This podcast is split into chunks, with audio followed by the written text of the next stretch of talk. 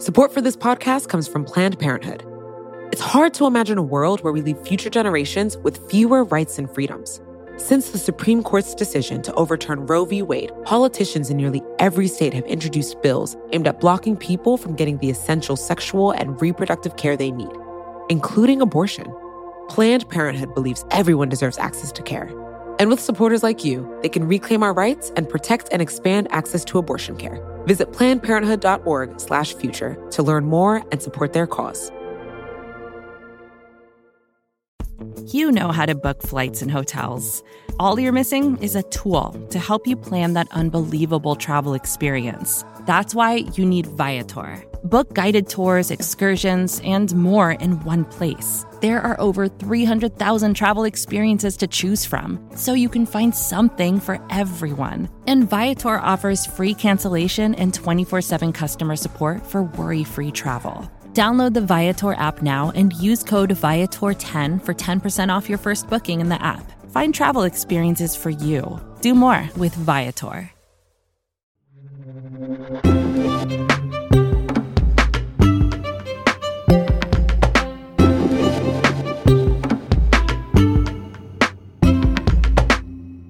Amy Coney Barrett's appearing before the Senate this week for confirmation hearings, and it's all but sure she'll be confirmed. More of a question of when than if at this point. But her inevitable confirmation and the Republicans' about face on confirming a Supreme Court justice so close to an election has some Democrats seriously considering measures outside conventional political norms in this country. We've talked about one, packing the Supreme Court, but there's another you've probably heard about ending the filibuster. I will speak until I can no, no longer speak. This is from a Senator Rand Paul filibuster back in 2013. But are you going to just drop a, a, a, drone Hellfire missile on Jane Fonda? He spoke for 12 hours straight.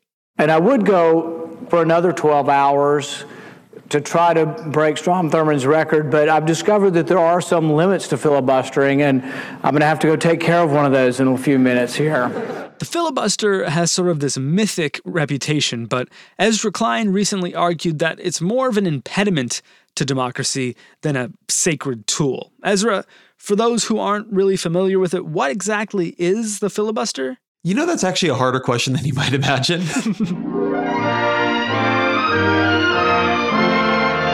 filibuster, the right to talk your head off, the American privilege of free speech in its most dramatic form.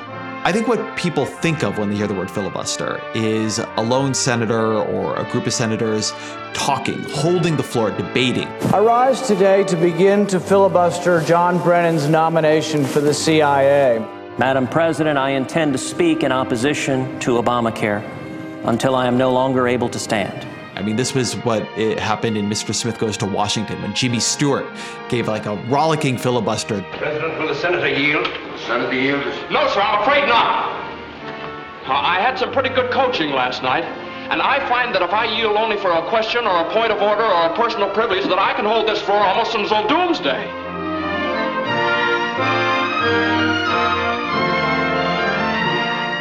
But what's happened in recent years is a filibuster has moved from being a talkathon to simply a procedural maneuver. Nobody talks, nobody debates, you don't see anything happening on the floor if you turn to C SPAN 2. There's no like old filibuster of yore. The modern filibuster, as I would define it, is simply the fact that virtually everything the US Senate does requires 60 votes to pass and not 51. Which takes away some of the magic. You know, there was a time when the Senate was a magical, enchanted place, but, but not anymore.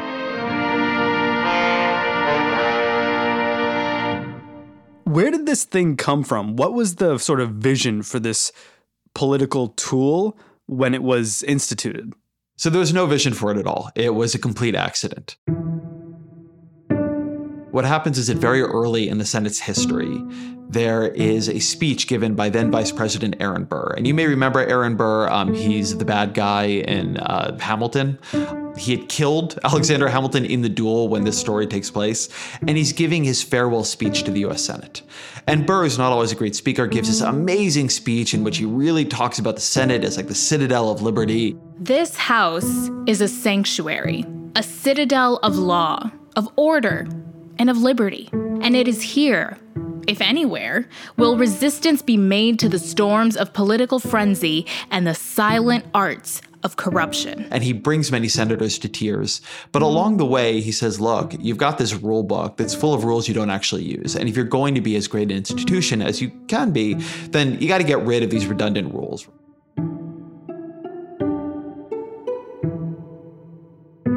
One of the rules to get rid of is a rule called the previous question motion.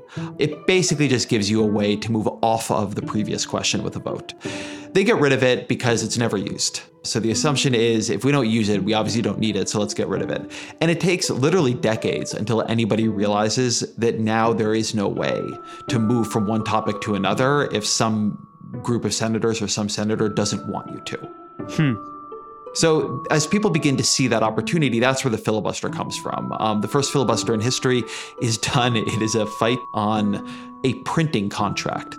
Um, so early on, it, its history is a little a little weird, but slowly it becomes this important part of the Senate's self-conception and its self-mythology. Now, a really important thing to know is that initially there's no way to end a filibuster at all. If 99 senators vote to end a filibuster, you can't do it because there's no mechanism with which to do that. Senators can talk all day and there's nothing you can do to stop it. Yes. But here's the thing there is a very heavy level of restraint in how it is used. It is, in fact, senator speechifying for hours and days on end, but the minority almost never uses it to actually kill anything the majority wants to do.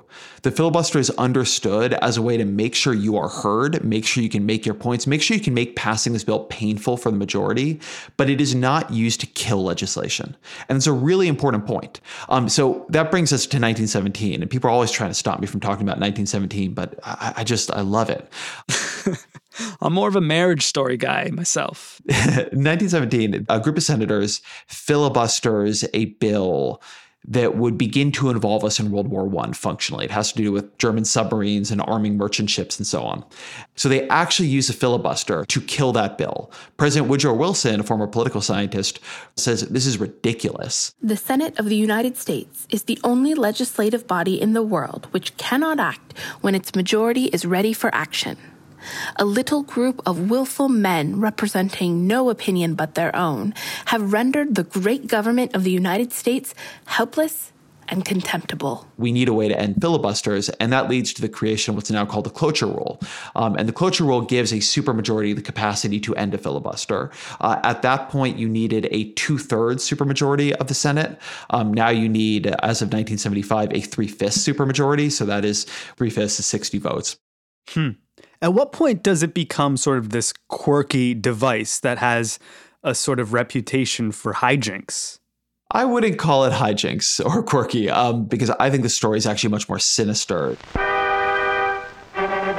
So, what happens is functionally in the 20th century, the filibuster moves from being a tool of individual senators or small groups who come together on an ad hoc basis to oppose something they really don't like to a tool of a particular group of senators, and that's the Southern Bloc. The Southern revolt against President Truman reaches its climax at Birmingham under the states' rights banner. So, in the 20th century, you have this very big faction of the Democratic Party called the Dixiecrats. These are Southern Democrats. They range from being quite conservative to quite liberal, but where they all are together is on maintaining white supremacy and segregation and white violence in the American South. And so the filibuster in this period is routinely and consistently used to block anti lynching bills, civil rights bills, voting bills. It isn't used to kill almost anything else but it is used to kill anything that is pushing towards racial equality. And if you look at the most famous filibusters in American history, they're all on this topic. So the longest filibuster to this day is Strom Thurmond's filibuster. It's over 24 hours. And so he prepared himself uh, in terms of his di- diet, uh, did not hydrate a lot, uh, had malted milk to kind of give him some, some energy, and spoke for 24 hours and 18 minutes in August of 1957. So the filibuster becomes a tool of an organized group then, but you still have, as we've talked about on the show before, a depolarized party. So it's still a couple decades before it becomes an organized tool of parties, which is sort of its modern incarnation. The Senate now runs completely differently. It runs on the 60 vote threshold, constant filibustering, constant slowdown. Um, and it's really nothing like the Senate of yore. You just didn't have these thresholds, these kinds of tactics being employed in a consistent way for most of American history. Hmm. So, all told, throughout this sort of long and complicated history of the filibuster, how has the current iteration of this political tool diverged from whatever origin it had? The Senate just didn't used to be a 60 vote institution. And when it becomes a 60 vote institution, particularly in an era of closely divided politics, it becomes non functional. I'll, I'll, give you a good example of this. There is a, a memo that um, somebody sent me once that comes from right after the 1964 election. And it's talking about the Medicare bill. And it says that if all of the new senators are here and present and accounted for, the Medicare bill will pass with 55 votes. Now, think about that. Something as big as Medicare, right? Single payer health insurance for the elderly passing, and there's no filibuster expected, and none happens. That's how things used to work. You used to pass most things. Again, race was the big exception here in the 20th century. But aside from that, most things passed with a majority. If you had 51 votes, you could pass a bill. And now you can't, which means you really can't pass anything.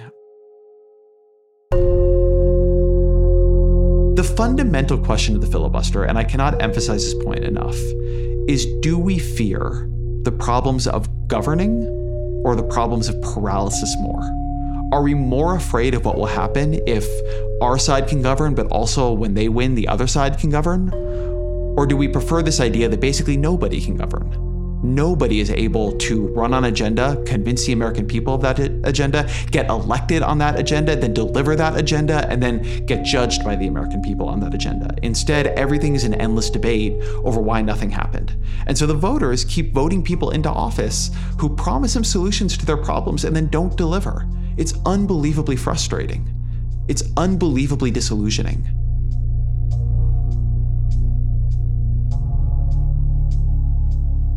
More with Ezra in a minute.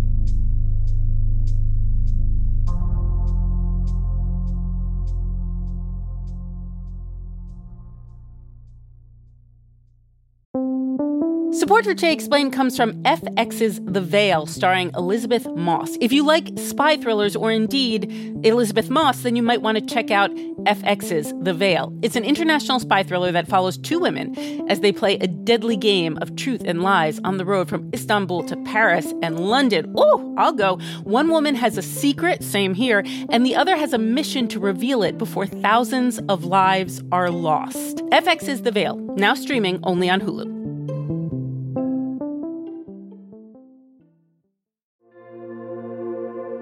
Support for this podcast comes from Planned Parenthood.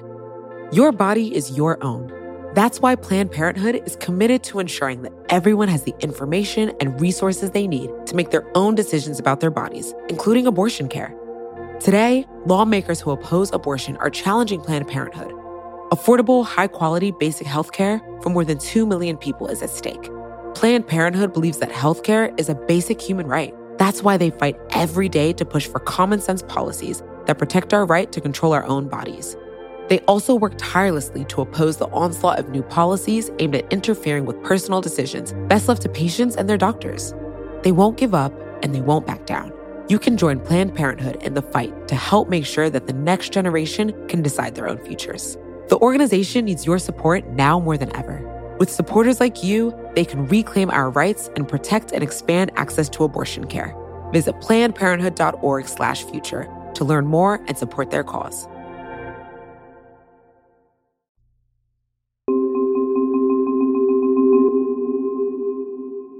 Ezra, it sounds like there's lots of reasons to get rid of the filibuster. It was an accident to begin with. It's not being used as it originally was. Are there any people out there arguing that they should keep this thing around? Yes, if you're hearing me and you think the only thing that's out there are arguments for getting rid of the filibuster, no. Most senators tend to want to keep it. The important thing for our Democratic friends to remember is that you may not be in total control in the future. And anytime you start fiddling around with the rules of the Senate, I think you always need to put yourself in the other fellow's shoes. And just imagine what might happen when the winds shift. And and there are a bunch of arguments. Some of them make sense, some of them don't. I did a big piece for Vox going through virtually every one of them, but I'll go through a couple of the very basic ones. The single biggest one you'll hear is the filibuster encourages compromise. And the logic of that is very straightforward. If you need 60 votes to pass anything, then of course you're going to need votes from the other side to pass anything. And that means you're going to need to compromise with them. Now, one answer to this is look around. We have more filibusters than ever and less compromise than ever. So, how's that actually working out for you? But there's a reason that this theory doesn't actually work in practice, and that's that the minority understands, and particularly under Mitch McConnell has understood, that compromise isn't something the majority gives to the minority. It's something the minority gives to the majority, and that it is often against their political self interest to do so. Say you work in an office and you hate your boss, terrible guy, your boss, and you hate what your boss does. You think his projects are bad, you really disagree with him. And in order for your boss to do anything, he needs your help. And if you help him, he gets a promotion, and you may lose your job. But if you don't help him, he may lose his job and you may become the boss. Would you help him? Is this a trick? That is how American politics actually works. That is the actual rules we have set up. It is crazy. But so it doesn't encourage compromise. What it encourages at this point in the age of very, very polarized parties is for the minority to sabotage the majority's ability to govern. That is what it does. But is there a counter argument that if our politics were less polarized, the filibuster could be a critical tool? Yes, and if I had wings, I could fly. this argument gets made. It gets made a lot. You know, it's it's not the filibuster that is a problem. Look, it's worked at other times. It's hyper partisanship that is a problem. And they say, you know, like the logic of getting rid of the filibuster because it's being misused is like saying we should get rid of automobiles because some people drive recklessly. Well, fair enough. But I think the actual analogy here is if you told me that every member of the Senate was going to be drunk for the foreseeable future, I would tell you not to let them drive. Hmm. Hyperpartisanship is the rule of the day. Nobody has a way of undoing it. It's not going away. At some point in the future, we might be in a different political situation, and then we should change the rules to fit that situation. But having rules built for an era of non polarized parties, of very bipartisan politics, in an era of hyperpolarized parties and very partisan politics is a mismatch that is killing our ability to govern. It's making it impossible for us to do anything on climate change, on gun control, on a million issues that are unbelievably important, not just to the future of the American people, but to the world. And so, yes, it would be nice if American politics worked more smoothly. But as James, I think it was James Madison who said, you know, if men were angels, we'd have no use for government. Hmm. We do not need these rules if these rules are not needed. But the issue is, in the reality of how American politics works right now, the filibuster is a tool of minority sabotage. And I want to say, because I keep using minority, but I want to be very clear, because sometimes people will say the important thing about the filibuster is it protects minority rights. And it drives me fucking crazy. I think it is appropriate at this point for me to admonish. Uh, both the House managers and the President's Counsel in equal terms uh, to remember that they are addressing the world's greatest deliberative body. Its members avoid speaking in a manner and using language that is not conducive to civil discourse. When I say minority here, I mean the US Senate minority, right? The minority party. But the filibuster has endlessly been a tool through which the white majority tramples racial minority rights. And it is happening not just in the 20th century on civil rights bills, but today. The reason DC is not going to get offered statehood is the filibuster. And so you have a mostly black and brown city of 700,000 people that is bigger than some states, that deserves representation in Congress just like every other American resident does, and will not get it because of the filibuster, because the Republican Party, an overwhelmingly white party, believes that if DC got statehood, it would vote against the Republican Party um, and put in Democratic senators. And the same, by the way, for Puerto Rico. And this is true on a bunch of issues. Why H.R. 1? Or any bill like it that would re-establish the Voting Rights Act and make America more of a democracy where you cannot bar people from voting as easily and where people have more assurance that their vote will actually be counted. Why won't it pass? Because it will be filibustered. And so black and brown voters in particular, though not only, are going to see their right to vote degraded. That's why Barack Obama at John Lewis's memorial service said if you want to honor John Lewis, you pass the bills and you re empower the bills he fought and bled for. And if all this takes eliminating the filibuster, another Jim Crow relic, in order to secure the God given rights of every American, then that's what we should do. It feels like we're talking about this more than we ever have before. This idea of getting rid of the filibuster is more plausible now than it's been in at least decades. Will the Democrats definitely do it if they win enough seats in the Senate? They definitely will not definitely do it. they definitely will not definitely do it. The odds are that they won't do it but they are thinking about it in a way I've never seen them consider before. It's very telling that Joe Biden, when asked if he would get rid of the filibuster or disavow getting rid of the filibuster in the first presidential debate, refused to answer. Whatever position I take on that, that'll become the issue. The issue is the American people should speak. You should go out and vote. I asked Joe Biden this question on a call not long ago, and he said it depends on how obstreperous the Republicans are. Hmm. The reason we are talking about it much more is that in the Obama era, Mitch McConnell proved to Senate Democrats that the old ways of legislating were dead. They came into that period hoping they could reinvigorate like the bipartisan governance of the 1980s and to some degree early 1990s and Mitch McConnell proved to them they were wrong. And he did this on 100 pieces of legislation, and then Merrick Garland, and now um, Ruth Bader Ginsburg uh, or Amy Coney Barrett, um, to name the nominee, have shown that to Democrats even more. And so, in a world where the Republican Party is not going to be a governing partner for them, it will just tr- it will use all the power it has to do anything it wants when it is in the majority, but it will um, use all the power it has in the minority to keep Democrats from governing when they're in the majority. They're recognizing that if they're going to accomplish anything that they have promised, they're going to have to get rid of the filibuster. Now, there are a number of Democrats who still don't want to do it, and they may not do it, but they are closer to doing it than they ever have been before. What do you think our politics looks like in this hyper polarized moment under a President Joe Biden or a President Donald Trump without the filibuster? If you assume that either party in that scenario has full control of government, what it permits is that we move from it being functionally impossible to govern, even in those rare circumstances where one party has enough power to govern, to it being possible to govern reasonably ambitiously. And so that creates a possibility for the feedback loop in American politics to become much more straightforward. The public votes in a party, the party does what they promised or what they think is the right thing to do. The public judges the results of that legislating, and then they decide whether or not to return that party to power. And it is 100% true that in the absence of a filibuster, the parties will be able to do more. And that means the party you don't like will be able to do more.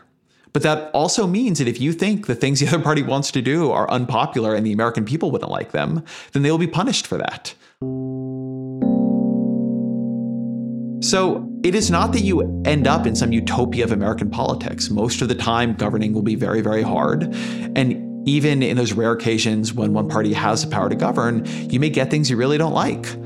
But like that's democracy, or some version of democracy at least. And it at least gives us the chance to govern. In the end, I'm not telling you that like my reforms here are utopian and the others are dystopian. I am telling you that I prefer the problems and opportunities of governance to the problems and opportunities of paralysis, and I think you should too.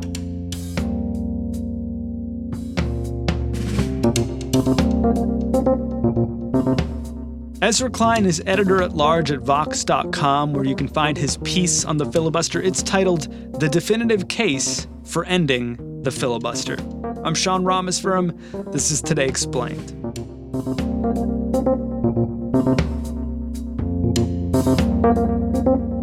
Support